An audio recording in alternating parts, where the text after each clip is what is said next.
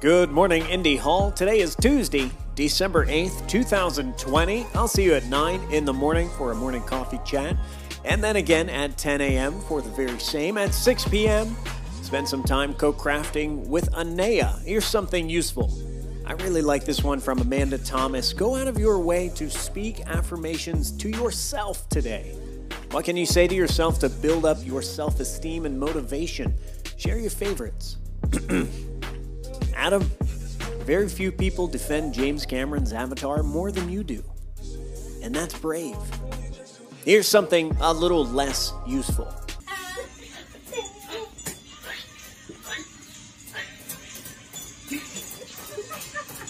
Take care of yourself, take care of each other, and take care of your communities. I'll see you online.